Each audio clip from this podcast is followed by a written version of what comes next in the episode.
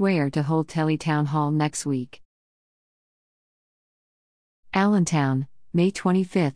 State Representative Peter Schweyer will be hosting a telephone town hall meeting with constituents of the 134th Legislative District at 7 p.m. next Thursday, June 1. As both a legislator and advocate for residents, it is absolutely vital I hear from my neighbors all of their concerns and issues within the district and in state government, said Schweyer, D. Lehigh.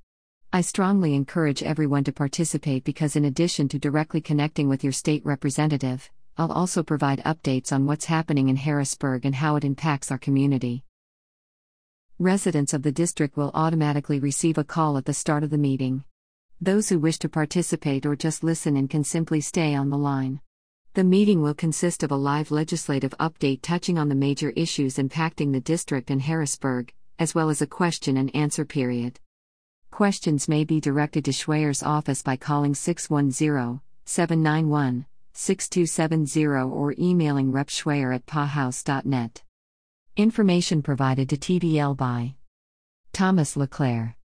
House Democratic Communications Office.